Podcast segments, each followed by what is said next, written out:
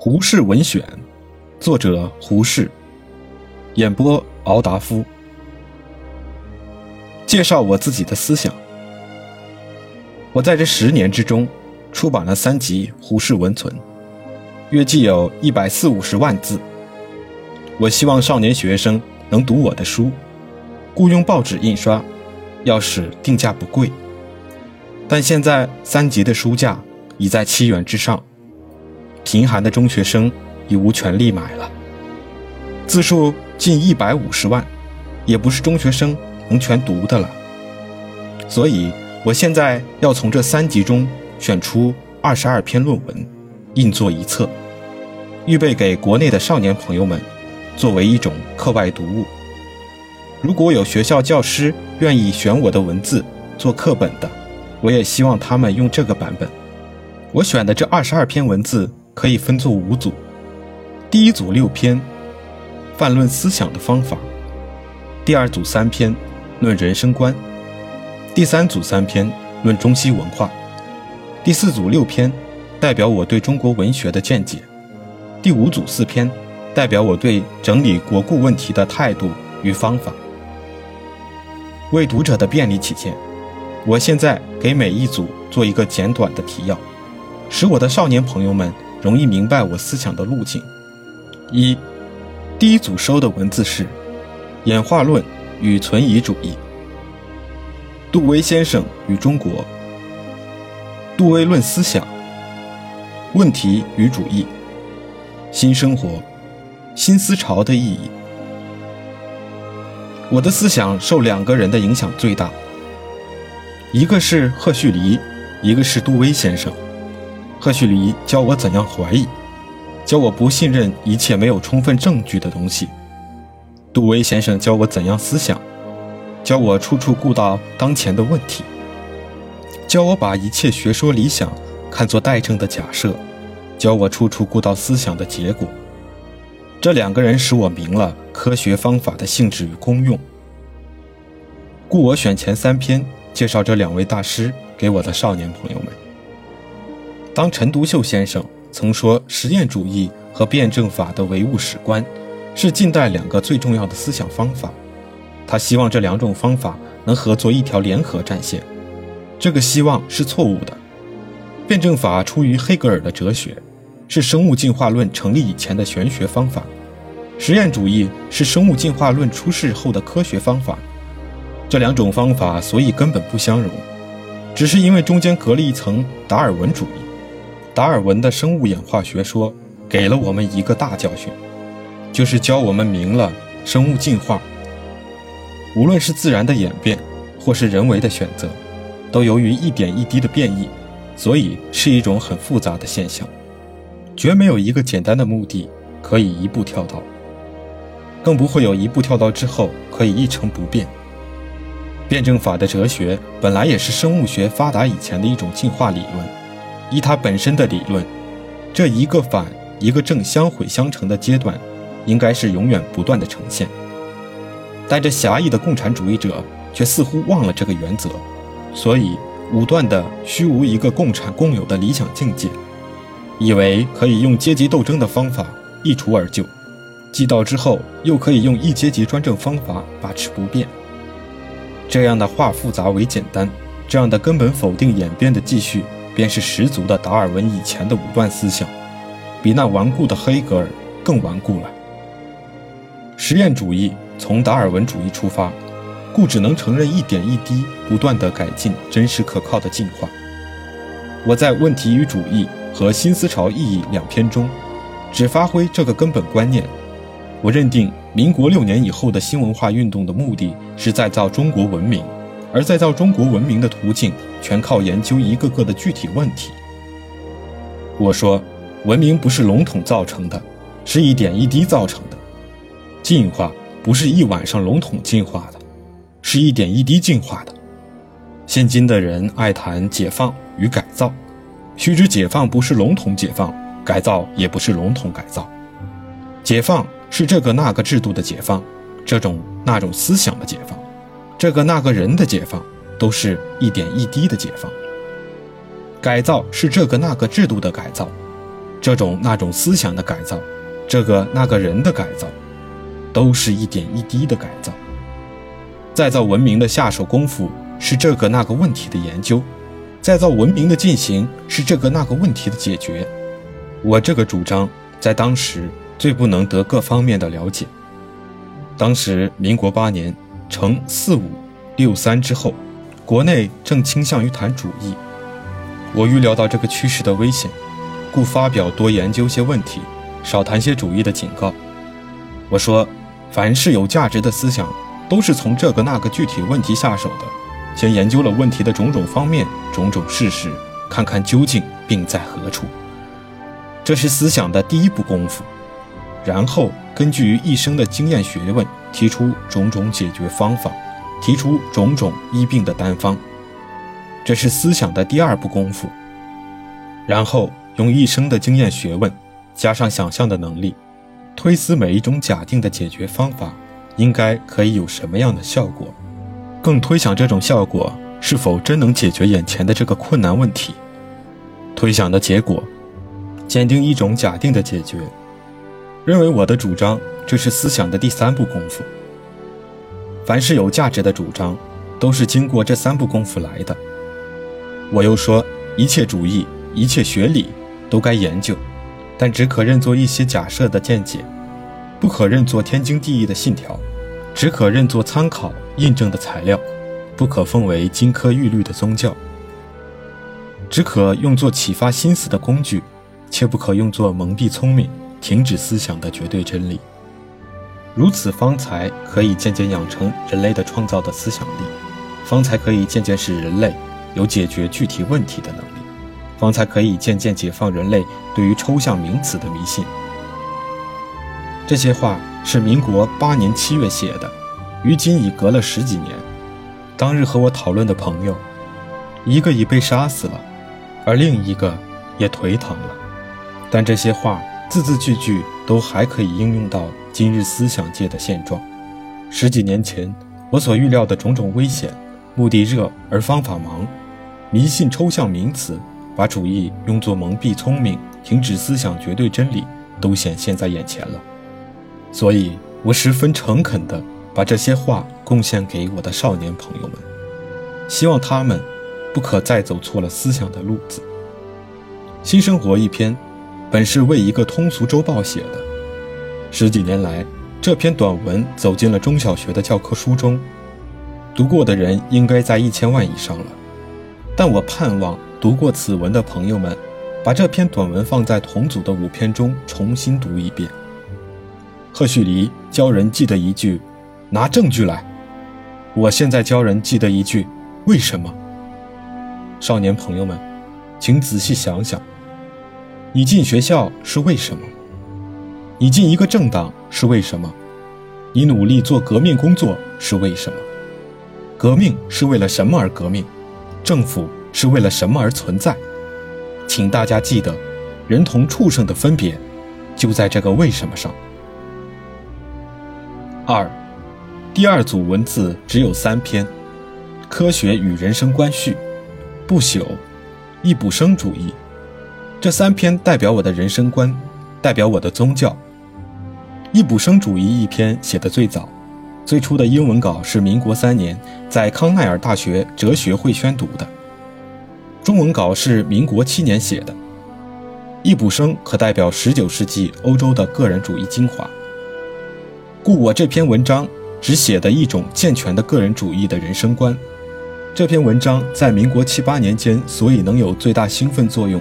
和解放作用，也正是因为他所提倡的个人主义，在当日是最新鲜又最需要的一针注射。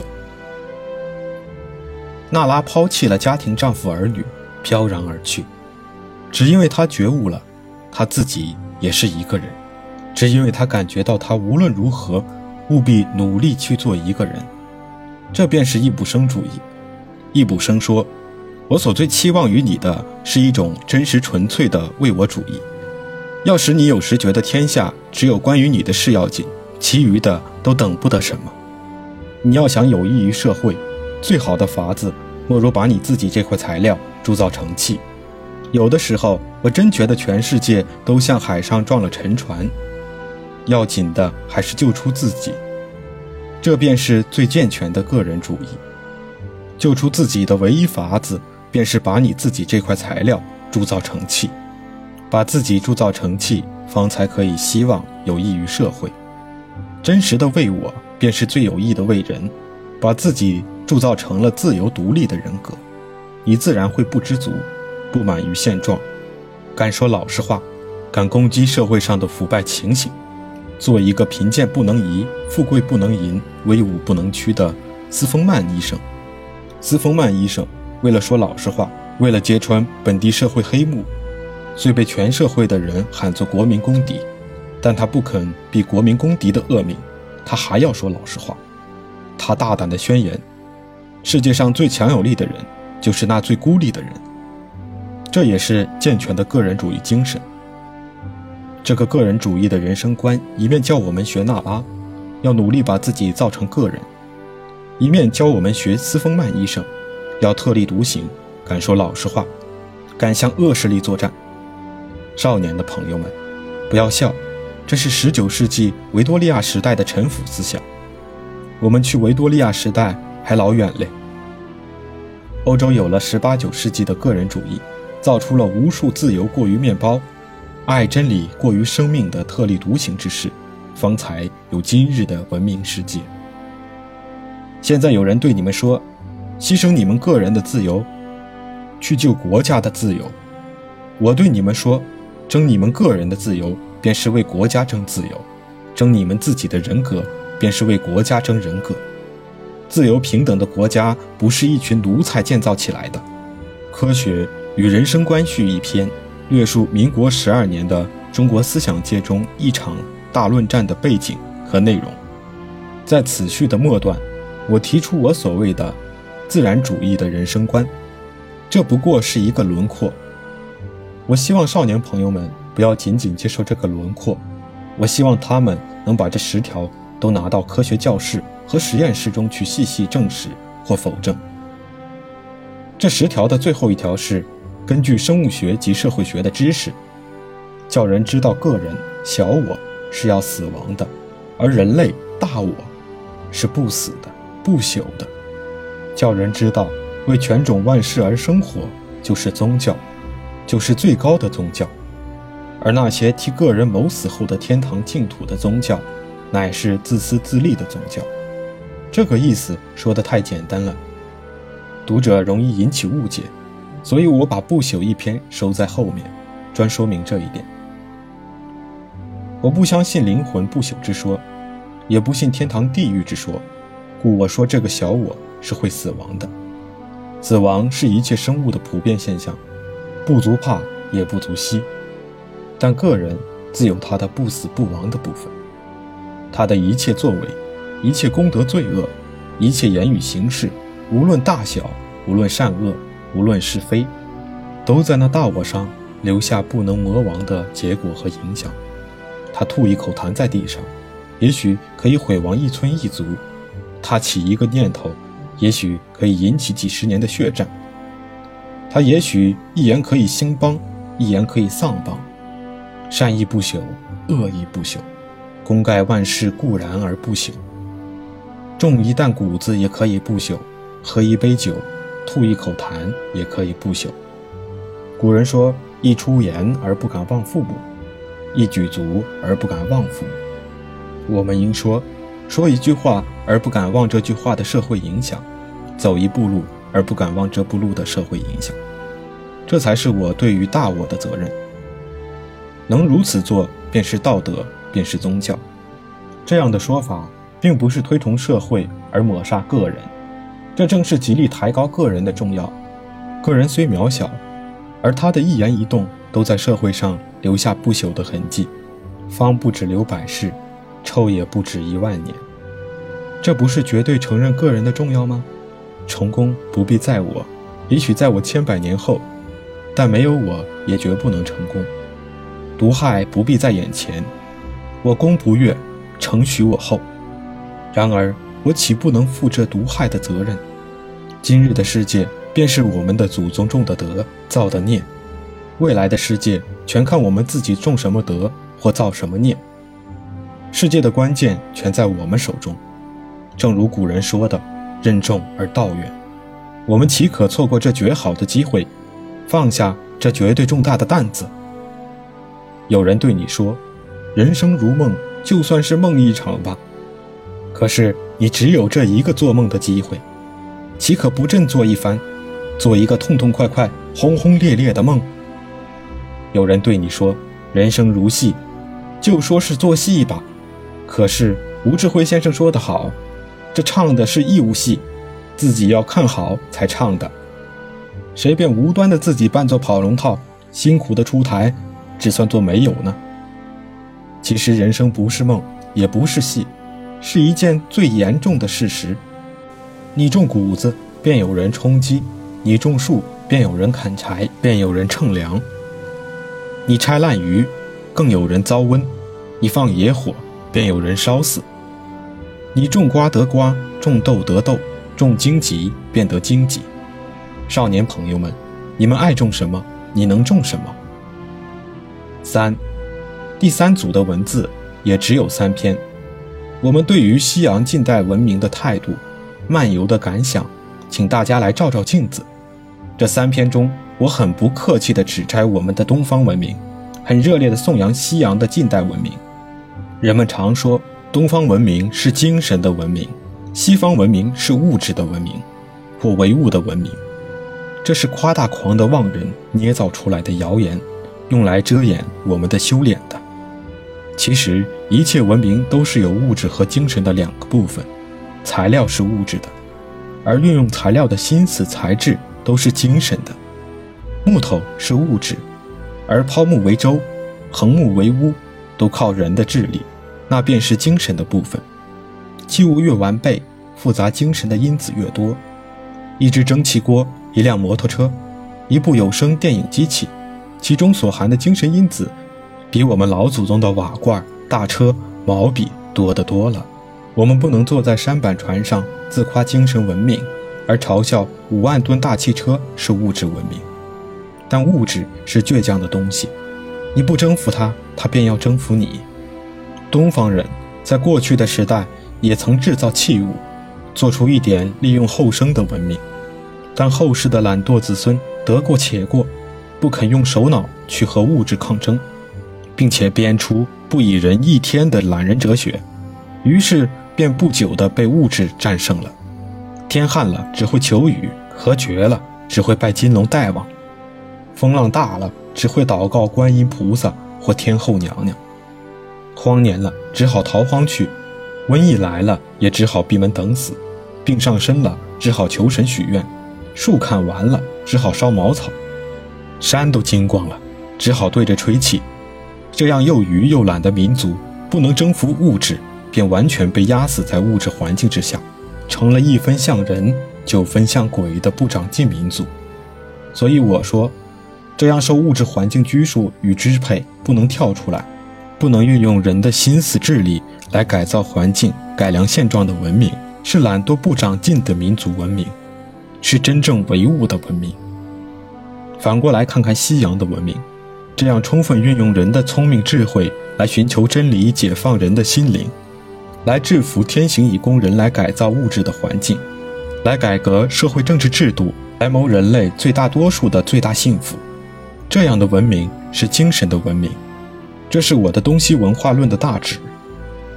少年的朋友们，现在有一些妄人要煽动你们的夸大狂，天天要你们相信中国的旧文化比任何国高，中国的旧道德比任何国好。还有一些不曾出国门的愚人，鼓起喉咙对你们喊道：“往东走，往东走，西方的这一套把戏是行不通的了。”而我要对你们说，不要上他们的当，不要拿耳朵当眼睛，睁开眼睛看看自己，再看看世界。如果我们还想把这个国家整顿起来，如果还希望这个民族在世界上占一个地位，只有一条生路，就是我们自己要认错。我们必须承认我们自己百事不如人，不但物质机械上不如人，政治制度不如人，并且道德不如人，知识不如人，文学不如人，音乐不如人，艺术不如人，身体不如人。肯认错了，方才肯死心塌地的去学人家。不要怕模仿，因为模仿是创造必要的预备功夫。不要怕丧失我们自己的民族文化，因为绝大多数人的惰性已经够保守那些旧文化了。不用你们这些少年去担心，你们的职务在进取，不在保守。请大家认清我们当前的紧急问题，我们的问题是救国。救这哀病的民族，救这半死的文化。在这件大工作的历程中，无论什么文化，凡可以使我们起死回生、返老还童的，都可以充分采用，都应该充分收受。我们救国建国，正如大将建屋，只求材料可以应用，不管它来自何方。四，第四组的文字有六篇：建设的文学革命论、尝试及自序。文学进化观念，国语的进化，文学革命运动，词选自序。这中有一部分是叙述文学革命运动经过的，有一部分是我自己对于文学的见解。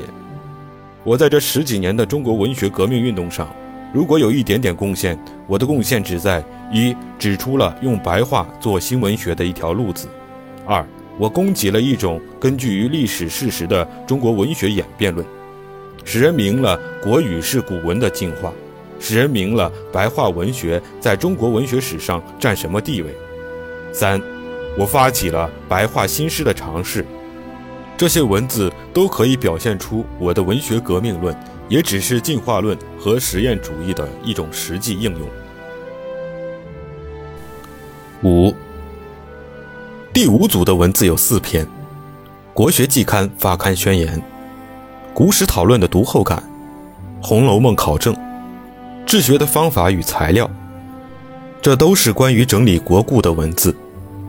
季刊宣言是一篇整理国故的方法总论，有三个要点：第一，用历史的眼光来扩大研究的范围；第二，用系统的整理来布勒研究的资料；第三，用比较的研究来帮助材料的整理与理解。这一篇是一种概论，故未免觉得太空无一点。以下两篇便是具体的例子，都可以说明历史考证的方法。古史讨论一篇，在我的文存里算是最精彩的方法论。这里面讨论了两个基本方法，一个是用历史演变的眼光来追求传说的演变，一个是用严格的考据方法来判评史料。顾颉刚先生在他的《古史辨》的目序中曾说：“他从我的《水浒传》考证和田景变等文字中得到的历史方法的暗示，这个方法便是用历史演化的眼光来追求每一个传说演变的历程。我考证《水浒》的故事，包公的传说，狸猫换太子的故事，井田的制度，都用这个方法。顾先生用这个方法来研究中国古史。”曾有很好的成绩，顾先生说的最好。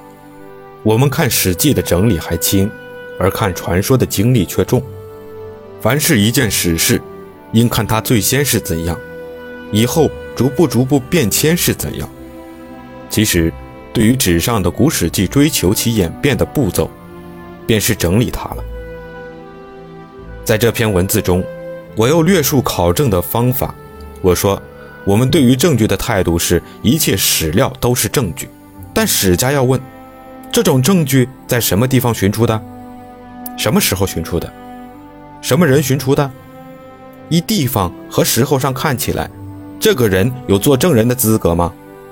这个人虽有证人资格，而他说这句话的时候有作为无心的或有意的可能吗？《红楼梦》考证诸篇只是考证方法的一个实例。我说，我觉得我们做《红楼梦》的考证，只能在著者和本子两个问题上着手，只能运用我们力所能搜集的材料，参考互证，然后抽出一些比较最近情理的结论，这是考证学的方法。我在这篇文章中，处处想撇开一切先人的成见，处处存一个寻求证据的目的，处处尊重证据，让证据做向导，引我到相当的结论上去。这不过是赫胥黎、杜威的思想方法的实际应用。我的几十万字的小说考证，都只是用一些深切而著名的实例来教人怎样思考。是举曹雪芹的年代，一个问题做个实例。民国十年，我收得了一些证据。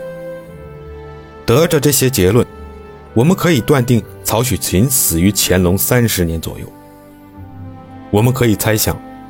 曹雪芹大约生于康熙末叶，当他死时，约五十岁左右。民国十一年五月，我得着了《四松堂集》的原本，见敦诚挽曹雪芹的尸体下注“身甲”二字，又诗中有“四十年华”的话语，故修正我的结论如下。曹雪芹死在乾隆二十九年甲申，他死时只有四十年华，我们可以断定他的年纪不能在四十五岁以上。假定他死时年四十五岁，他的生时当康熙五十八年。但到了民国十六年，我又得了《脂砚斋评本》《石头记》，其中有“壬午除夕”。书未成，秦为历经而逝的话。壬午为乾隆二十七年，除夕当西历一七六三年二月十二日，和我七年前的断定乾隆三十年左右，约西历一七六五，只差一年多。又假定他活了四十五岁，他的生年大概在康熙五十六年。这也和我七年前的猜测正相符合。考证两个年代，经过七年的时间，方才得着证实。证实是思想方法的最后，又最重要的一步。不曾证实的理论，只可算是假设；证实之后，才是定论，才是真理。